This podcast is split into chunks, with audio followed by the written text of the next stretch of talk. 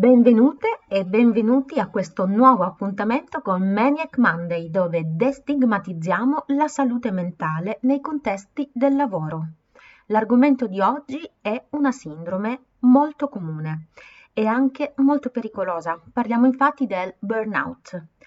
Ma cos'è il burnout? A te la parola Giulia. La sindrome di burnout è un tipo specifico di disagio psicofisico ed è connesso al lavoro si sviluppa come un esito patologico di un processo stressogeno che interessa i diversi operatori e professionisti impegnati quotidianamente e ripetutamente in delle attività che implicano le relazioni interpersonali. Nel 2000 Maslach e Leiter hanno perfezionato le componenti della sindrome attraverso lo studio di tre dimensioni, il deterioramento dell'impegno nei confronti del lavoro, il deterioramento delle emozioni originariamente associate al lavoro e in ultimo un problema di adattamento tra persona e lavoro questo a causa delle eccessive richieste del lavoro stesso. In questo senso, quindi, il burnout diventa una sindrome da stress che non è più esclusiva delle professioni d'aiuto, ma è probabile in qualsiasi organizzazione lavorativa. La sindrome si manifesta generalmente seguendo quattro fasi.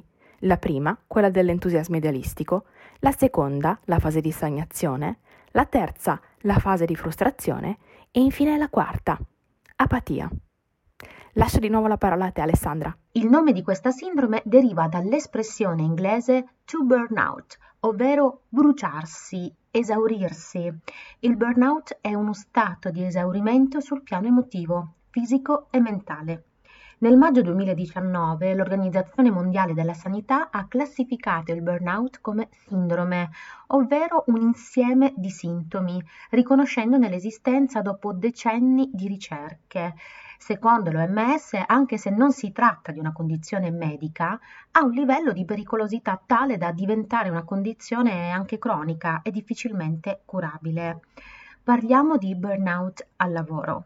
Parliamo di chi si sente consumato o consumata dalla pressione, dalla noia, dalla ripetitività, dagli obiettivi non raggiunti, da alcune persone, dai loro modi di fare e di parlare chi si sente svilito o svilita e per questo comincia fisicamente a rifiutare di occuparsi del lavoro o a viverlo con estremo disagio.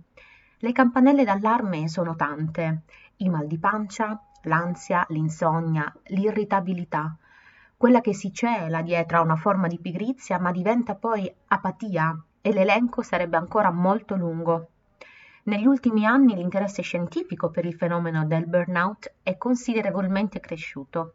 Inizialmente questo fenomeno era stato indagato solo nelle professioni d'aiuto e attribuita quindi alle eccessive richieste associate a, alle attività che implicano un costante contatto con persone che soffrono.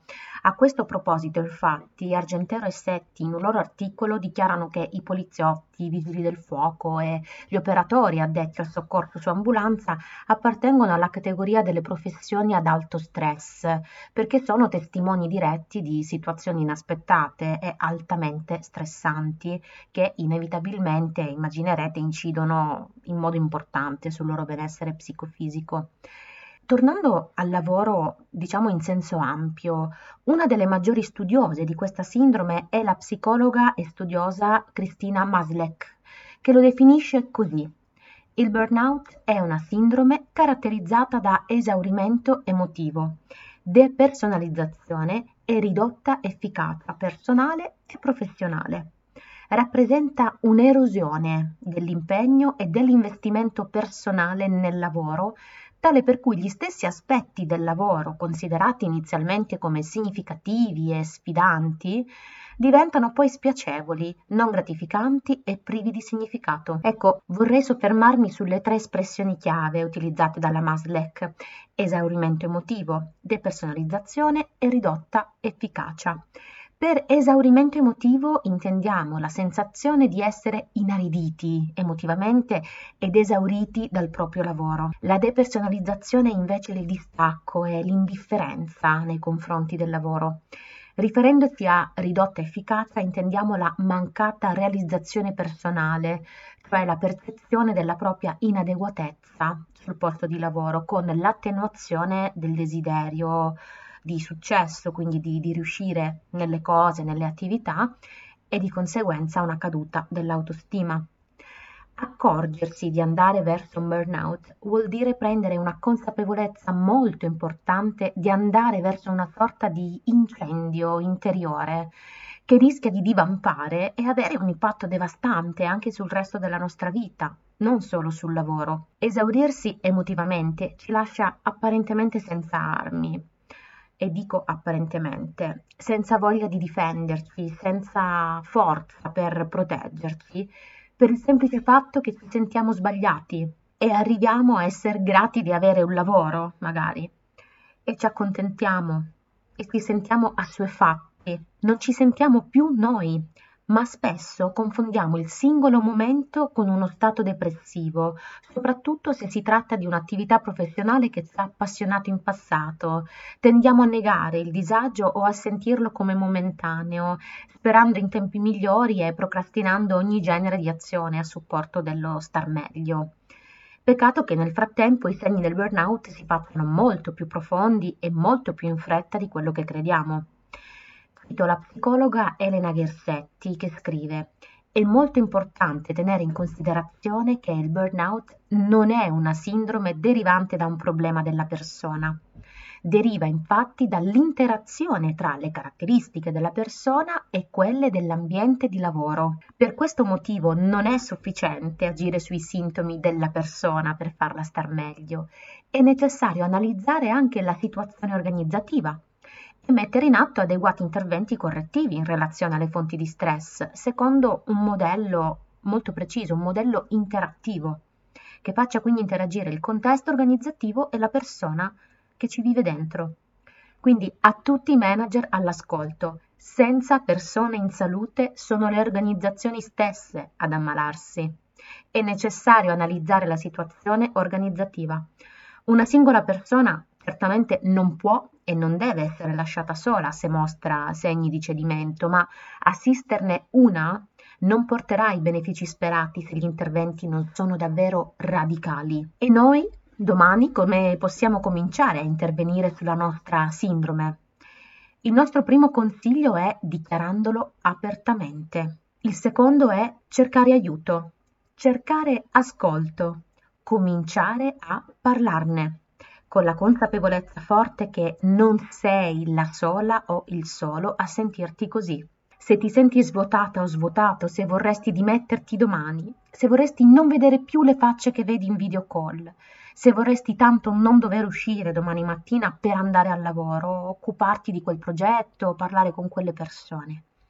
Pensa che, secondo una ricerca di Assosalute, e non è difficile crederlo, ben 8 italiani su 10 hanno sofferto di almeno un disturbo riconducibile allo stress tra il 2020 e il 2021 mentre del 2004 una ricerca di Leiter e Maslach hanno elaborato un modello chiamato Areas of Work-Life Model, secondo il quale le richieste provenienti dall'ambiente di lavoro, ad esempio il carico di lavoro, la percezione di non avere controllo sulla propria attività, la mancanza di comunicazione, ecco tutto questo entra in interazione con la persona che in base alle sue caratteristiche, alle sue risorse personali, può rispondere diversamente, determinando diversi livelli di burnout. Quindi attenzione, non c'è solo l'esaurimento come punto di non ritorno quasi, no? Ci sono tanti livelli, sta a noi accorgerci dei nostri campanelli d'allarme molto personali. Queste risposte, quindi questi livelli di burnout, a loro volta determineranno l'insorgenza di diversi comportamenti, sia a livello lavorativo, per esempio la qualità delle nostre prestazioni o l'assenteismo, che sociale, come la qualità della vita anche extra lavorativa, con ampie ricadute sulla salute personale. Vale ancora la pena approfondire perché, come avrete capito, su questa sindrome esiste già tantissima letteratura ed è proprio grazie a chi se n'è occupato che riusciamo a pensare a come gestirla al meglio gli autori Edelwick e Brodsky hanno identificato quattro stadi progressivi che caratterizzano l'evoluzione del burnout. Lo stadio dell'entusiasmo, ovvero quando si percepiscono e si esaltano esclusivamente i lati positivi della propria professione, diventando totalmente dipendenti da questa e ignari delle difficoltà. Lo stadio della stagnazione. In questo stadio si approda alla scoperta per la quale i risultati del proprio impegno lavorativo sono incerti, aleatori e difficili da cogliere. Quindi l'entusiasmo si, mor- si smorza e si arriva a sentimenti di stallo e di noia, oltre che a preoccupazioni per la propria carriera. Poi abbiamo lo stadio della frustrazione, dove emergono rabbia, delusione per l'eccessivo scarto tra le aspettative e la realtà, insieme alla triste consapevolezza che i propri ideali, i propri valori poco hanno a che vedere con il proprio lavoro. E qui si arriva ad un senso di inutilità, di vuoto, insieme a, a un senso forte di impotenza. L'ultimo è lo stadio dell'apatia. Sviluppa disimpegno emotivo nei confronti della propria condizione professionale frustrante e questo è lo stadio del burnout vero e proprio. Ecco perché soffrire di sindrome da burnout non è una colpa e non è una scelta.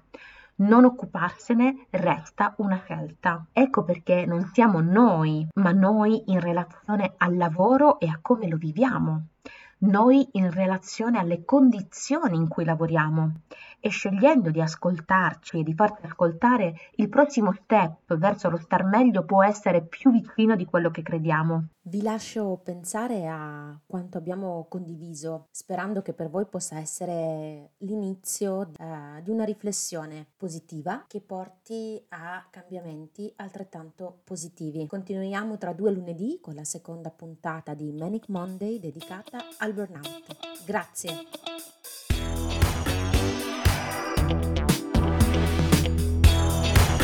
Manic Monday.